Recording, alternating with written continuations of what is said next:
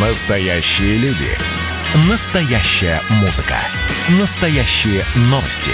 Радио «Комсомольская правда». Радио «Про настоящее». девяносто семь и два эф эм.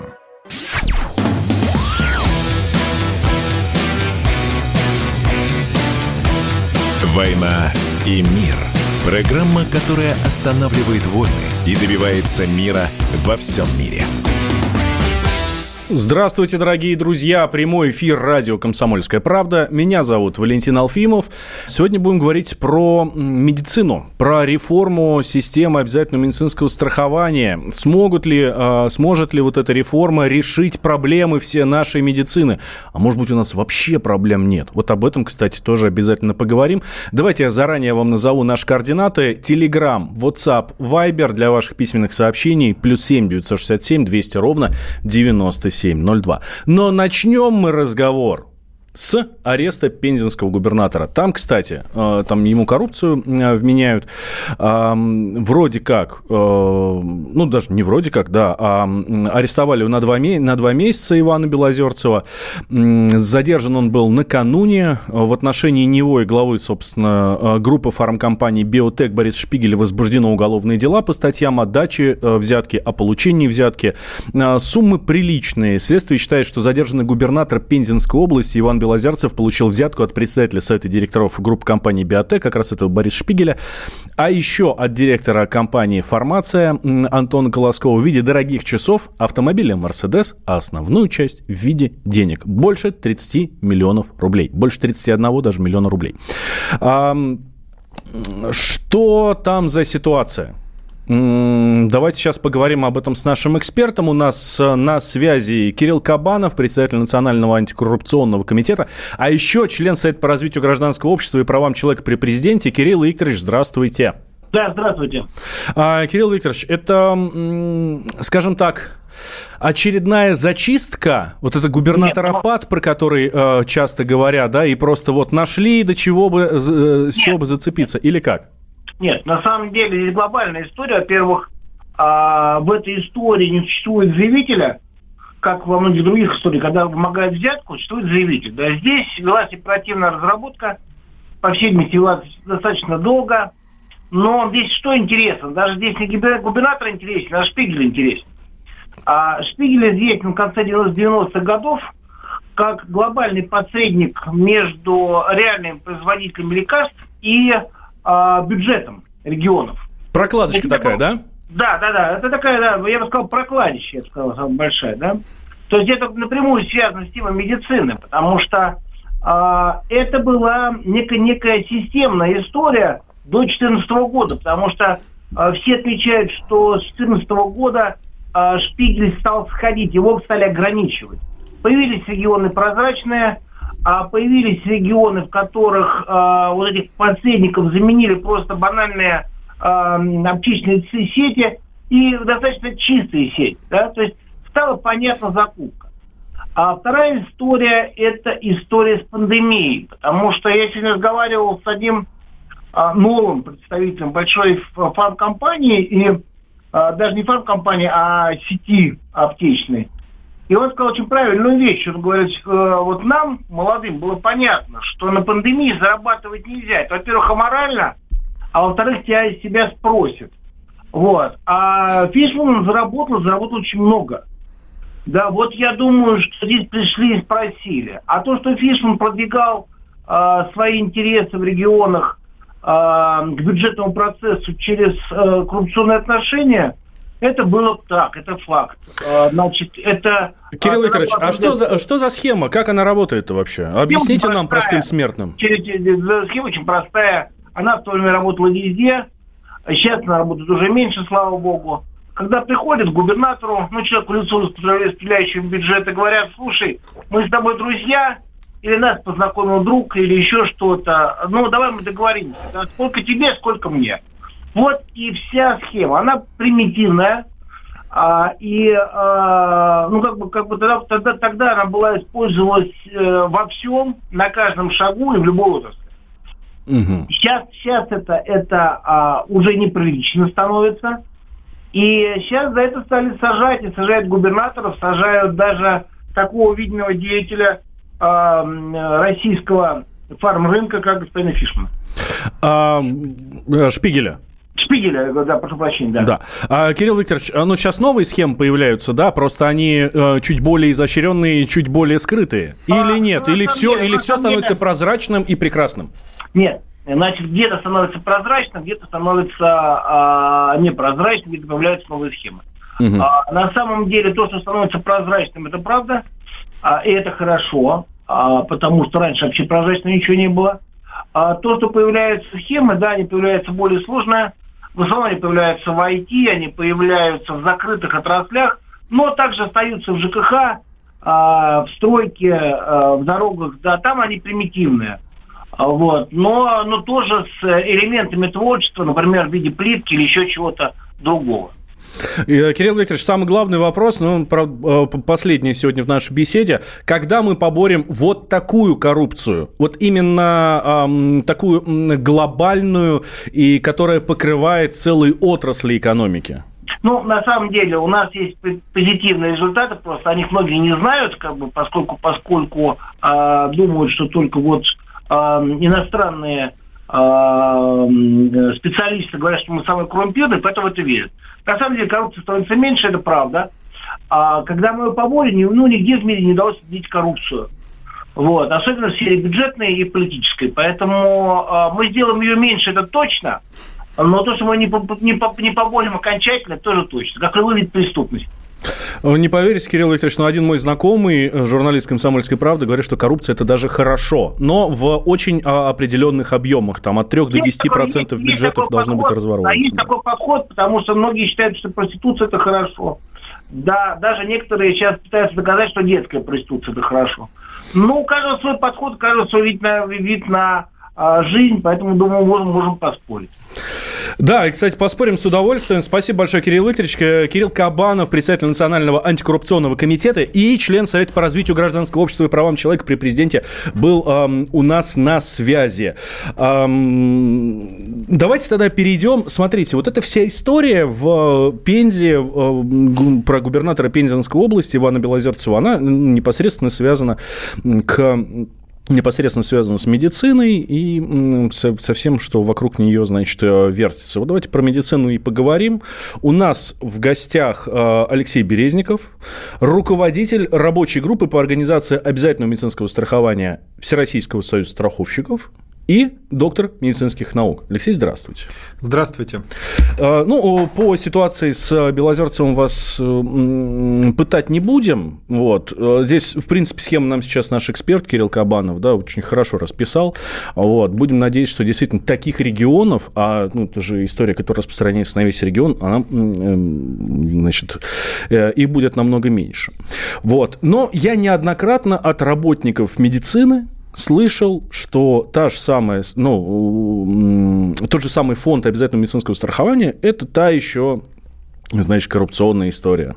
Здесь, здесь договариваются, здесь пытаются там что-то договориться, здесь какие-то схемы мутят и все, и все такое. Я вообще, например, всегда очень сильно удивлялся, а зачем… Ну, когда ты просто ходишь в поликлинику, ну и хорошо, и ОМС, и ОМС. Ты пришел в поликлинику, получил какие-то услуги, ушел, да, а вот что-то ОМС не покрывает. Ну, это уж совсем тяжелые случаи, и, слава богу, я с такими не сталкивался, да. А потом начинаешь задуматься, а что такое ОМС? Ну, я вот за зарплаты, плачу налоги. Перечисления идут в фонд, в том числе и ОМС, да? Я, Верно, я единый социальный налог. Да, то есть это так огромное количество компаний, которыми сейчас руководит Всероссийский союз страховщиков. Вы так смотрите на меня, как будто все это неправ... неправда. Это все правильно, да? Значит, огромное количество компаний. Когда я прихожу к... в поликлинику, в поликлинике меня лечат, а потом в ОМС пишут, типа, к нам тут приходил Валя Алфимов, мы ему сделали укол. Вот, дайте нам за этот укол денег. И, соответственно, из фонда ОМС через там какие-то схемы, то, что там все не, не так просто, насколько я понимаю, не напрямую, вот, но все-таки переводят деньги. Я имею в виду не напрямую, а потому что там еще начинают уточнять, а зачем вы ему укол сделали? А потому что у него вот такая-то болезнь. А, вы уверены, что при такой болезни надо делать вот такой укол? Да, вот здесь вот в этих стандартах написано, что так должно быть. Я не понимаю, зачем эта схема нужна. А в моем в прекрасной России будущего, про которую я думаю, а не кто-то там на площадях. Вот. Я это вижу как? Государство построило поликлинику. Прям государство само построило поликлинику. Государство наняло туда людей работать. Санитары, медсестры, врачи. Ну и заведующие, естественно. Государство платит им денег. Ну, зарплату. А, ну, оборудовало всю эту историю. Так почему кто-то за меня должен платить? Я пришел, меня за зарплату вылечили, и я ушел. Все. Зачем нужен этот самый фонд ОМС? У нас тридцать секунд до перерыва. Давайте начните. Ну, давайте начнем с того, что, наверное, ОМС – это не что иное, как кошелек здравоохранения. Просто, собственно говоря, это система, которая финансирует медицинскую помощь. Нет в стране бесплатной медицинской помощи, за нее кто-то платит. В данном mm-hmm. случае мы платим в виде налогов. Просто, ну, грубо говоря, сбрасываемся все вместе для того, чтобы оказывали медицинскую помощь. И, естественно, для того, чтобы эти деньги не ушли в никуда, потому что вы прекрасно понимаете, сколько бы денег на систему здравоохранения не тратилось, все равно их мало, и все равно вроде как их не хватает. И вот этот нюанс контроля для того, чтобы все деньги не уходили неизвестно куда. Этим занимается ОМС. Да, конечно. Отлично. Продолжим через две минуты. Самое интересное началось, дорогие друзья. «Война и мир». Просыпайтесь, вставайте, люди православные! В эфире радио «Комсомольская правда». Я Сергей Мардан. Прогноз на двадцать первый год вас не порадовал, я надеюсь. Конвойные в белых тулупах, лающие овчарки, прожектора шарят по белой пустыне. Давайте уже вот по-нашему, по-русски ну, скажем. По-русски. Врагам и изменникам Родины нет и не будет пощады. Руки прочь от Егоды. У него нашли огромный дилдо в шкафу. А вообще он отмазывал заключенных и пил с ними коньяк. Каждое утро в восемь часов по Москве публицист Сергей Мардан заряжает адреналином на весь день. Мне кажется, это прекрасно.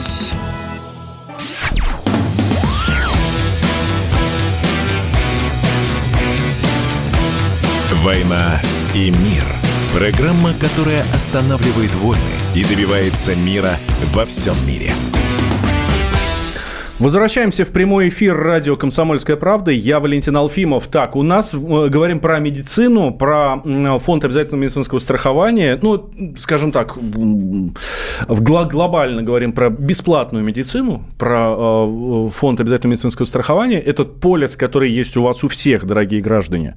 Вот. А, э, и тут реформа ОМС, собственно, прошла. Или проходит, вот нам наш эксперт поподробнее расскажет, и говорим о том, сможет ли вот эта вот реформа решить все проблемы нашей медицины. Вайбер, WhatsApp, Telegram, плюс семь девятьсот шестьдесят семь двести ровно девяносто семь ноль два для ваших письменных сообщений. У нас в гостях Алексей Березников, руководитель рабочей группы по организации обязательного медицинского страхования Всероссийского союза страховщиков, а еще доктор медицинских наук. Продолжаем, продолжаем, Алексей. Да, я прервался, мы... но в прошлую, прошлую часть мы закончили как раз на том, зачем вообще существует фонд обязательного медицинского страхования. И, ну, мы с вами говорили мы... о том, что, собственно говоря, это контроль расходования денежных средств, в том числе налоговых средств, которые собирают, собираются с граждан на медицинскую помощь. То есть... Чтобы э, я был уверен, да, что мои деньги, которые я э, плачу с каждой зарплаты, не уходили условным каким-то чиновникам на, на новые да. машины. Там, да? То есть вот, те деньги, которые я перечисляю из своей зарплаты, они точно пойдут на медицину. Прям сто процентов. Да, это целевые средства, и там достаточно жесткая система контроля. Начинается она с системы фондов, и продолжается она страховыми медицинскими организациями. Подобная комбинация государственных и негосударственных структур во многом обеспечивает и, с одной стороны, абсолютную прозрачность системы, а во-вторых, взаимоконтроль, потому что то, что может допустить государственная структура, не допустит частная, и наоборот. Угу. Это своего рода компенсация.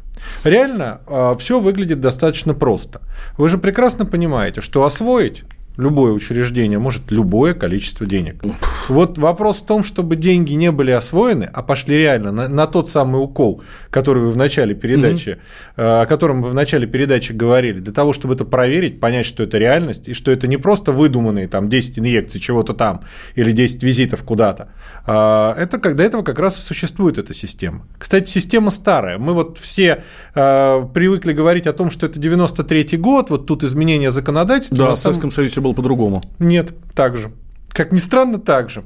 Система обязательного медицинского страхования существует с начала советской власти. Идеологом системы был Николай Александрович Семашко, знаменитый угу. академик Семашко, организатор здравоохранения. Во времена НЭПа эта система обеспечивала бесплатной помощью все население Советского Союза, ну, тогда, так скажем, Советской России. Вот. Дальше случился Советский Союз, и только в сталинские годы на этапе индустриализации, когда оплачивать содержание лечебных учреждений во многом стали крупные предприятия, тогда эта система преобразовалась в некую систему социального страхования, которая вот похожа была на распределительную.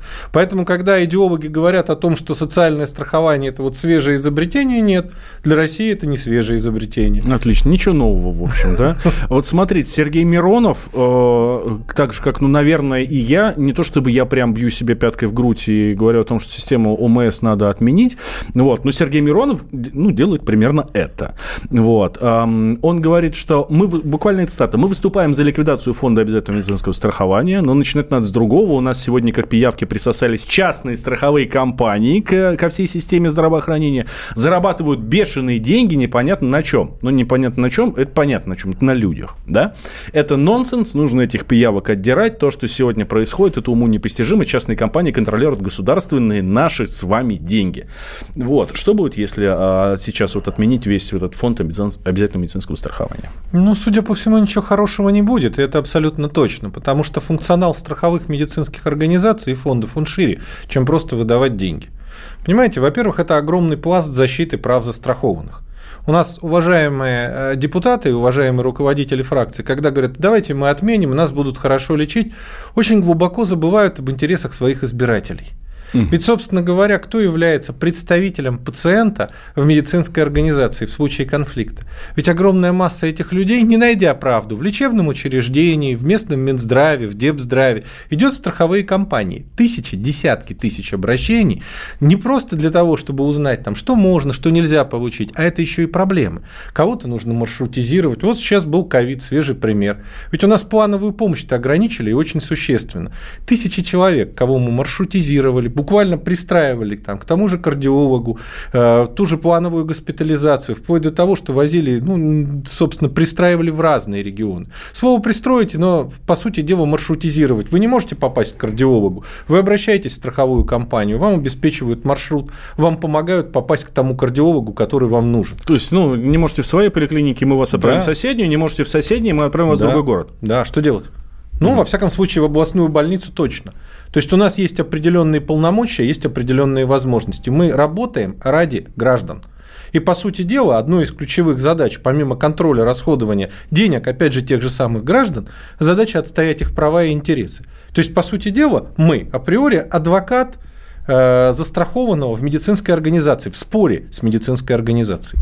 Вот сейчас с двадцать первого года вступил в силу закон, который видоизменяет ОМС, и вот с нового года все федеральные медицинские учреждения перешли под контроль, собственно, федерального фонда ОМС, который стал страховщиком.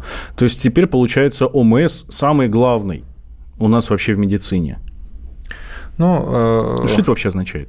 Вы знаете, наверное, здесь надо опять же разделить, да, есть финансы, а есть реальное оказание медицинской угу. помощи. Вот все вопросы, касающиеся, когда, допустим, вакцинировать, диспансеризировать, как лечить конкретного больного, это клиника. Это как решала система здравоохранения, так она и решает. Мы всего лишь финансируем. Угу. Фонд ОМС на себя забрал часть полномочий по финансированию медицинской помощи. Это техническое решение. Надо понимать, что здесь просто за федеральными медицинскими организациями закрепили определенный бюджет. Вот та самая практически вариация, когда исключили страховые медицинские организации. Что мы имеем в результате? Попробуйте в эф эм о попасть. Жалоб-то больше стало. Mm-hmm. То есть, в принципе, возникла проблема. Если раньше пациенту радовались, за ним шли деньги, то теперь у них распределенные объемы, и на эти объемы можно взять попроще пациента, есть определенный порядок организации и э, помощи там. Но, опять же, возникла ситуация не очень простая, непрозрачность. Потому что мы вмешаться не можем. Теоретически все споры и проблемы с госпитализациями решает федеральный фонд. Практически что-то решает сам, что-то отдает на откуп Росздравнадзору, что-то отдает на откуп нам же, опять же, возвращая это все. Но у нас нет тех полномочий, какие были. А количество обращений только за первый квартал выросло на четверть к нам по поводу эф эм о, потому что люди привыкли и приходят жаловаться именно к нам. Хороший вопрос из Тульской области к нам пришел от нашего слушателя. Ну, все это, конечно, хорошо, вот все, что вы говорите, да, но почему нельзя а, просто сделать так, чтобы Минфин перечисляет деньги в Минздрав, а Минздрав делает, как вы, Валентин, а, сказали, элементарно. Ну, то есть про меня, разговор про меня и мой несчастный mm-hmm. укол. А мне вот хотелось бы привести уважаемому слушателю из Тульской области пример. У нас поликлиники финансируют по тарификации по подушевому прикреплению. То есть, угу. по количеству приписанному населению приходят да. деньги. И все, что поликлиника расходует на... Я, кстати, застрахован... вот именно по этому поводу я прикреплен, по-моему, к трем поликлиникам. И я об этом узнал вообще совершенно случайно. Они сами там что-то делают, прикрепляют. Ну да, прикрепляют, открепляют и так да. далее. Это отдельная песня о главном. И в силу того, что поликлиника то, что не израсходовала на лечение тех, кто прикреплены, оставляет себе, то вы прекрасно понимаете, то гораздо интереснее не делать обследования, не давать талонов, а просто, собственно говоря, оставлять деньги себе. А mm-hmm. уже там как-то это будет. Вот мне бы хотелось уточнить, насколько нашему уважаемому слушателю удобно было бы получить эм эр тэ или ка тэ-талончик в своей самой, той самой Тульской поликлинике. А с учетом, что в Туле у нас довольно много обращений, это наша территория Альфастрахования, где я работаю медицинским директором, то я могу точно сказать, что количество людей, которые просят те же самые консультации из того же Новомосковска, там, разных других территорий, в Тульскую больницу пристроить, оно колоссальное. То есть, получается, что не отправляют, получается, что без нашего вмешательства ничего сделать толком не могут, потому что экономят деньги. А теперь представьте, массовая оплата, ну, то есть депозит, который падает каждому главному врачу. А дальше у вас выбор – заплатить премии или начать реально лечить пациентов. Будете вы в этой ситуации выполнять клинические рекомендации, стандарты, это же затраты. То есть, по сути дела, со счета будут списываться те деньги, которые могли бы пойти совершенно на другие цели. И не надо сравнивать систему, которая есть сейчас, и балансы, которые есть сейчас, с Советским Союзом. Это очень замечательно, но тогда официально не значилась прибыль, и заводы-миллионеры определенную долю своего дохода просто отдавали на здравоохранение. Посчитайте в той же самой Тульской области количество медсанчастей, которые, в общем-то, содержали заводы. А еще э, содержали свои ведомственные поликлиники? Конечно. Вот. Конечно, школы, садики и так далее. У да, нас единичные да, да, да, предприятия да. на балансе оставили больницы. Да, сейчас такого уже нету. И ведомства даже оставили, ну, крупные ведомства на уровне федерального министерства, но их тоже буквально там единицы, с ними мы тоже хорошо знакомы. Так, да, сейчас мы вынуждены сделать еще один небольшой перерыв, буквально там несколько минут. После новостей продолжим. Знаю, что в двадцать первом году тоже анонсированы изменения в м- системе ОМС. Вот как раз, как раз они о них и поговорим. Собственно, что, нам, что нас ждет? В первую очередь нас с вами, дорогие друзья, как пациентов. Как пациентов, да, нам, что вот со всех вот этих вот изменений. И тут вообще ходят слухи, что скоро без бесплатной медицины не останется. И вот об этом тоже поговорим чуть позже. Никуда не переключайтесь. У нас в гостях Алексей Березников, руководитель рабочей группы по организации обязательного медицинского страхования. Публицистка, комсомолка и просто красавица Диана Кади с пристрастием допрашивает главных ньюсмейкеров страны. В конце каждого выпуска спорщики заключают пари на главные темы дня. Что получит победитель?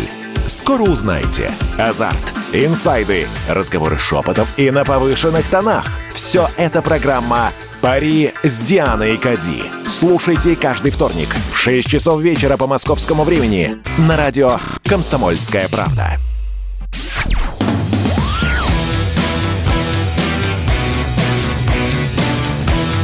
«Война и мир». Программа, которая останавливает войны и добивается мира во всем мире. Возвращаемся. Эфир радио «Комсомольская правда». Я Валентин Алфимов. Рядом со мной Алексей Березников, руководитель рабочей группы по организации обязательного медицинского страхования Всероссийского союза страховщиков, а еще доктор медицинских наук. Вайбер, WhatsApp и Telegram плюс семь девятьсот шестьдесят семь двести ровно девяносто семь ноль два для ваших письменных сообщений. Ах, ну, половину читать не буду. Про себя прочитал, вслух читать не буду. Вот. Конечно, когда мы говорим про медицину, бесплатную медицину, претензий очень много. И мы ну, сейчас пытаемся вот эти претензии все немножко так развеять. Да? Пытаются, пытаемся объяснить. Хотя я тоже достаточно скептически настроен, но не так, как многие наши слушатели. Да? Мы как раз в перерыве с нашим гостем обсуждали, что вот здесь нельзя, здесь не то, это не дают. Слушайте, я ну, в Москве всю жизнь прожил. Не берем там какие-то там девяностые годы, то, что было при советской власти, я, понятное дело, вообще не помню. Маленький был еще совсем. Но вот у меня сейчас нет проблем с врачами. Надо к врачу, все, получил талончик, все, вперед. Практически сразу, практически сразу. Вот. Ну, я как бы... Хотя на днях был, был за городом, в Подмосковье, и мой друг, который жил в Москве до этого, говорит, здесь нет медицины, вообще нет, все, ничего здесь нет. Вот. Это чистая правда. Да. Он говорит, езжу лечиться в Москву. Зуб вырывал, говорит, даже в Москве. А, смотрите, Алексей, да, я проанонсировал в прошлой части перед новостями, что в этом году в системе ОМС будут еще изменения. А в чем они заключаются и как это меня коснется? Но помимо той функции, которая у нас есть в виде защиты прав застрахованных, когда люди обращаются, и мы mm-hmm. разбираем эти обращения, стараемся помочь, во мно... и практически в большинстве случаев помогаем, вот. У нас есть еще достаточно большая задача по экспертной деятельности. Что это такое, простыми словами? Собственно говоря, задача экспертной деятельности – определить, то ли поставила в счет больница, ну, то есть, оказала ли она эти услуги реально, то, что она заявила в счете, которые оплатили, или она их не оказывала. То есть, сопоставление первичных медицинских документов истории болезни со счетом. Угу. Это экономия наших общих денег.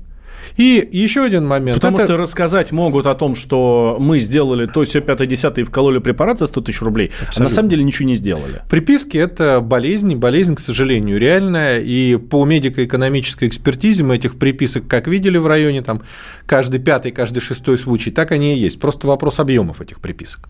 Вот. Следующий момент, который мы должны четко понимать – это качество. Что такое качество в данном случае? Нас государство гарантирует оказание помощи по определенным нормативно-правовым документам. Есть порядки медицинской помощи, это, как, это условие, то есть, что вот эту помощь надо оказывать, допустим, в стомполиклинике, что должно быть в стомполиклинике, а не просто там в ЦРБ, там, в приемном покое, да, или, допустим, другой вид помощи надо оказывать в отделении гастроэнтерологии, как оно должно быть устроено. Вот это регламентирует порядок, то есть, условия, как оказывается помощь. А дальше должен быть конкретный гарантированный набор человеку. Это устанавливает стандарт медицинской помощи или клинические рекомендации. Вот, например, там при язве нужно исследовать кровь, сделать ФГС, взять биопсию на хеликобактер пилори и так далее. Вот зачастую лечебные учреждения оплачиваем мы полностью тариф за, допустим, в стационаре за язвенную болезнь. То есть туда все включено, что написано в стандарте и то, что предусмотрено в клинических рекомендациях. Естественно, есть соблазн что-то не сделать. Мы это должны увидеть, и мы должны эти деньги вернуть.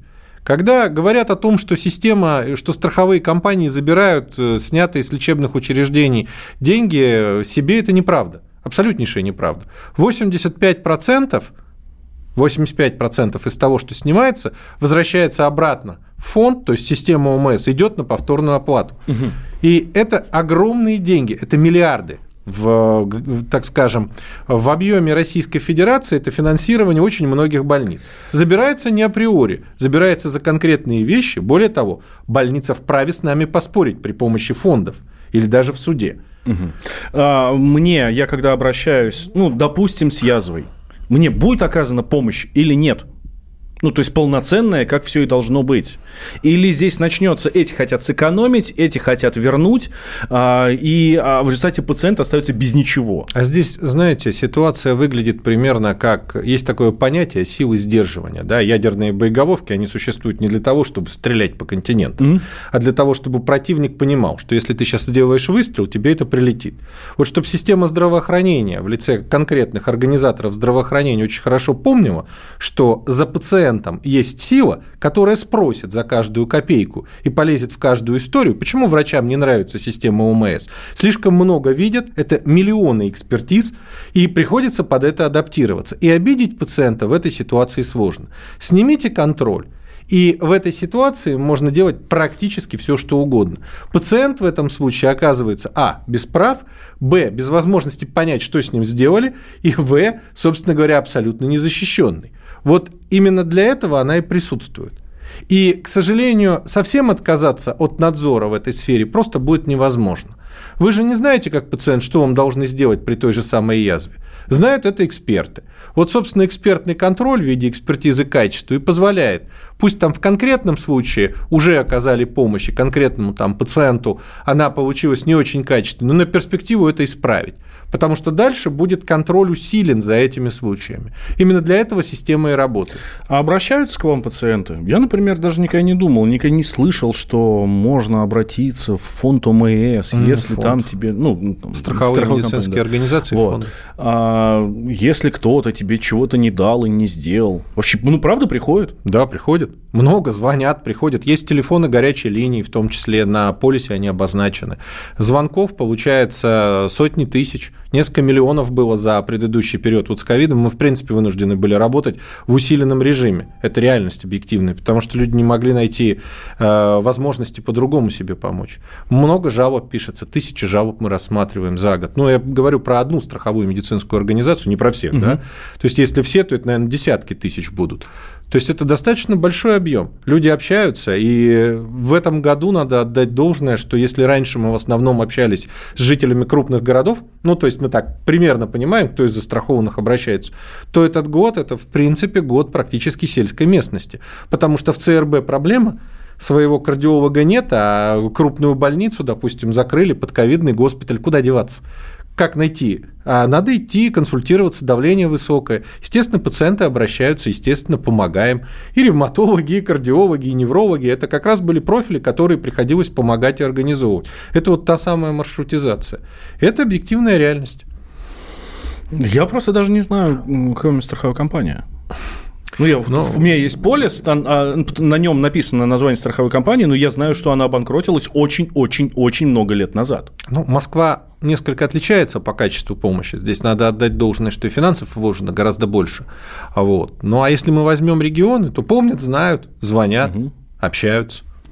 Хорошо. Один из приказов, который вот в двадцать первом году вступит в силу, содержит формулировку, которую, скажем так, так можно трактовать, что лечение, оказанное сверх установленных нормативов, а есть некие нормативы по лечению там, той или определенной болезни, да, оплачиваться не будет. Что это означает? Означает ли это, что если врач скажет, ну, тебе нужно... Мы как бы уже вот полностью проделали все процедуры, которые необходимы, но ты не выздоровел.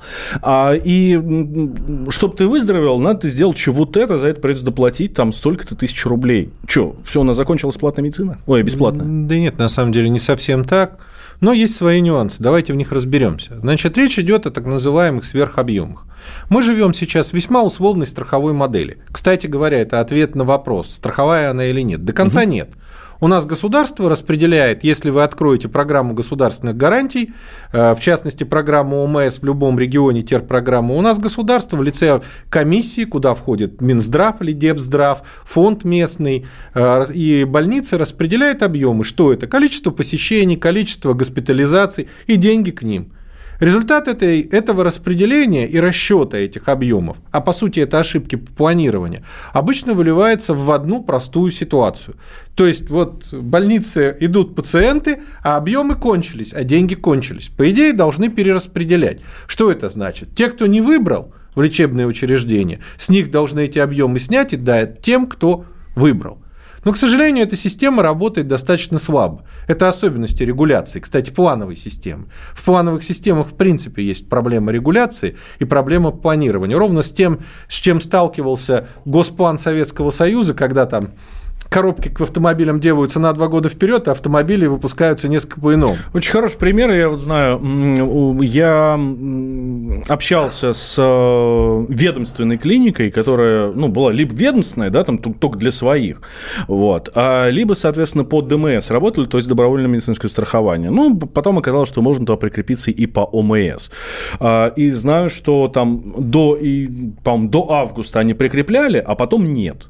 Говорит, потому что у нас план закончился. Да, у них вот объемы самый, могли быть ограничены. Тот Им самый, не дали. Про который вы говорите. Да. А по сути дела, понимаете, в том же ДМСе вопроса плана вообще не встает в классическом страховании. Клиент пришел, ему нужно. Какие вопросы? Разумеется, если есть показания, платят.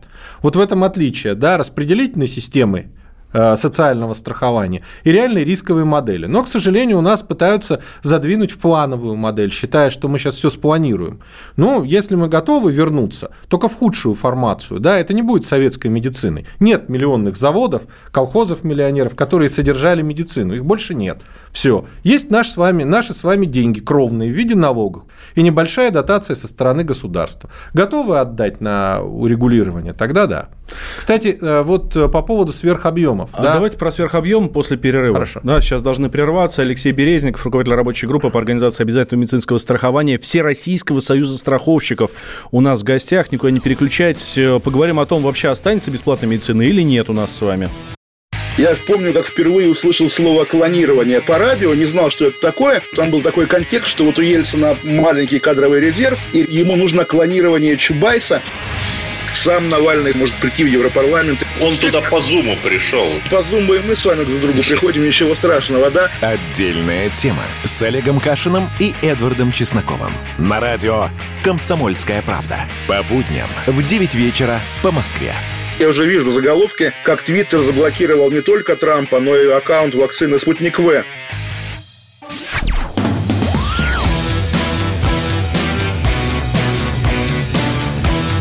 «Война и мир» – программа, которая останавливает войны и добивается мира во всем мире.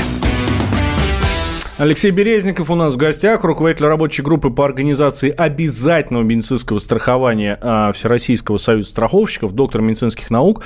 Как вы понимаете, раз мы говорим про обязательное медицинское страхование, это вот про ту самую бесплатную медицину. Хотя на самом деле, на самом деле, она не бесплатная. Просто это по-другому работает, ну, для нас с вами вроде как бесплатная. Вроде как, да, подчеркиваем, потому что есть все-таки процедуры, которые не входят в полис ОМС, но это совершенно другая история. И мы прошлую часть закончили как раз на том, что эм, возможно, ну, в общем, один из приказов, которые тут подписываются на двадцать первый год, эм, есть такие формулировки, что якобы лечение, оказанное сверх установленных заранее нормативов, оплачиваться не будет. Не будут. А неужели получится так, что больницы просто откажутся делать, ну, оказывать ту или иную помощь. Вот. Это же страшно. Это же... Ты приходишь в больницу и говорят, ну, слушай, у нас деньги закончились. Но Прости. Здесь, понимаете, вполне реально, да, это сравнение как раз ДМС и ОМС. Угу. В ДМСе вам рады сделать все за деньги страховой компании. Потому что ты приходишь, Потому и что врач, ты... и больница вместе с ним понимают, о, больной, сейчас мы его МРТ, КТ, колоноскопию два раза, конечно. И вообще все хорошо. Лучше три. Да, чтобы понял. Чтобы понял, что его лечили. Да. Здесь ситуация обратная. Мы платим в целом за больного. Не за конкретную процедуру, угу. как в ДМСе, не пытаемся заниматься рисками, а платим конкретно за случай, допустим, вот диагностики, или там за случай язвенной болезни или инфаркта миокарда. И поэтому что там не доделали, а тариф за это получили. И вот эта тема, она остается. И это, кстати, очень яркая ситуация. Вторая проблема, с которой мы сталкиваемся, это... Подождите, подождите, подождите. А, что не доделали, то остается. Ну, это им остается в качестве денег от тарифа. То есть, если ты не сделал процедуру, но ты за нее уже априори в тарифе получил. Я э, больной, я прихожу в поликлинику и говорю, ну, или в больницу, там, неважно, да, э, я говорю, ну, у меня вот такая болезнь, и как бы я бы хотел, чтобы вы мне там сделали, ну, то есть, логично, при этой болезни надо делать анализ такой, анализ сякой, э, значит, вот такую процедуру, там, условного МРТ, и, э, значит, еще по-хорошему надо полежать под антибиотиками пять дней. А врач говорит, не, смотри, вот тебе аспирин, иди домой. Но э, деньги уже за меня получили вот за весь тот набор, про который я говорю. Да. То есть э, больные пациенты по ОМС не интересны. Эм, Потому что система тарификации заложена такая, что за вас в любом случае заплатят, как за полную качественную помощь. В этом нюанс. А в ДМСе нужно согласовать и разобраться с каждой процедурой. Поэтому там внимание другое, поэтому и пациентам улыбаются по-другому. Потому что вы, по сути дела, деньги, которые пришли в клинику. Mm-hmm. А здесь за вас все равно скопом заплатят. Что касается, кстати, расходов на страховые компании, то стандартные в ДМСе, в ОМСе они менее одного процента. От сумм, которые крутятся. То есть менее процент. Нам пишут, а возвращаются... да, все было бы хорошо, если бы вы работали без зарплаты, потому что на ваше содержание денег тратится ого-го. Ну, на самом деле, если мы возьмем все страховые компании, то содержание будет эквивалентно парочке больниц крупных. Угу. Так, для понимания.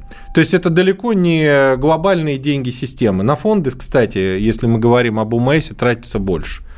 А если говорить вообще о тратах государственных денег, касающихся здравоохранения, то у нас огромный объем идет на амбулаторную помощь. Я уж молчу по поводу эффективности этой помощи, но это отдельная тема. А что касается сверхобъемов, отказы не будут допустимы, мы должны это понимать. В настоящий момент все-таки суды рассматривают, если больница оказала помощь и выставляет счет, все-таки рассматривает арбитражный суд, в общем-то, это как обязательства, которые должны исполнить плательщики. И нам обычно эту ситуацию приходится платить. Да, если больница что-то напортачила, могут могут отказать, но в целом практика в пользу лечебного учреждения. То есть массовые отказы нам точно не грозят. Опыт зарубежных стран какой-нибудь перенимается и где лучше всего? Я вот, например, знаю, что в Великобритании бесплатная медицина. Но она не самая лучшая, к сожалению. Ну, она хотя бы, ну, то есть она бесплатная, да, то есть там все время говорят, вот, на Западе платная медицина. Нифига. Нет, в Великобритании бесплатная медицина. А вот, например, в Соединенных Штатах платная медицина, там бесплатного нет вообще ничего, там даже на врача посмотреть нельзя бесплатно, да. Какая система лучше, какой опыт перенимается, или мы идем своим путем, как обычно? Нет, у нас, так сказать, адаптация идет, Нидерланды, в принципе, в основе, и многие другие европейские варианты. То есть, по сути, у нас берется европейская модель обязательного медицинского страхования, но, правда, со своими нюансами. У них более, так скажем, значимые страховые компании, и они, по сути говоря, управляют рисками. У нас в этой ситуации финансовое распределение оставлено за государством. В этом, кстати, во многом камень преткновения. К сожалению, его тут никуда не денешь. А, так что по поводу сверхобъемов могу сказать, что они останутся, и технически это решение никак не поможет. Вот, но в целом я думаю, что пациентам никто отказывать не будет. Будут отказывать внутри региона, приходите, будем разбираться. Угу. Это, кстати, очень важно, да, дорогие друзья. Я, правда, я, например, об этом не знал. Если кто-то вам в чем-то отказывает, говорит, что вот это мы делать не будем, а вот здесь вот тоже ждите очередь там, ближайшие четыре года, звоните в свою страховую компанию. Номер есть у вас на полисе, если вы знаете, где у вас полис лежит, вот, то вам помогут. Очень короткий вопрос, буквально тридцать секунд у нас до конца. Мы, у нас так останется бесплатная медицина, или мы рано или поздно перейдем полностью на платную? Ну, я думаю, что она останется в настоящий момент социальной функции, более-менее бесплатной. Вопрос качества этой медицины зависит от того, как она будет управляться. Либо это будет движение назад с плановой системой, тогда мы ощутим все прелести недопланирования, либо мы, мы останемся в текущей ситуации, которая ни горячо, ни, ни холодно, но в целом как-то, либо мы будем двигаться вперед, как это сделала Европа, и будем жить в формате более или менее нормальной рисковой модели. Алексей Березников у нас был в гостях, руководитель рабочей группы по организации обязательного медицинского страхования Всероссийского союза страховщиков, доктор медицинских наук. К сожалению, к сожалению, Алексей, тема медицина бесконечная. Поэтому мы будем вас еще пытать и призывать к ответу по тем или иным вопросам. Это радио «Комсомольская правда». Никогда никуда не переключайтесь. Я к вам вернусь сразу после новостей.